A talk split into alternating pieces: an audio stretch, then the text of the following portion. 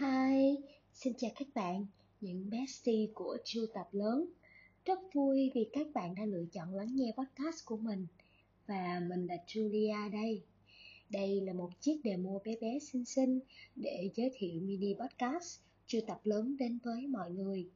Chu Tập Lớn là nơi mà mình, một cô gái vừa tròn đôi mươi, kể về những mẫu chuyện xung quanh cuộc sống và tâm tư tuổi mới lớn của bản thân khi đang chập chững bước vào đời và trên hành trình trưởng thành của mình Chu mong muốn được đồng hành cùng các bạn Hy vọng những bestie của Chu sẽ trải qua nhiều cung bậc cảm xúc và tìm thấy chính mình khi lắng nghe những tập phát sóng của chuỗi podcast này.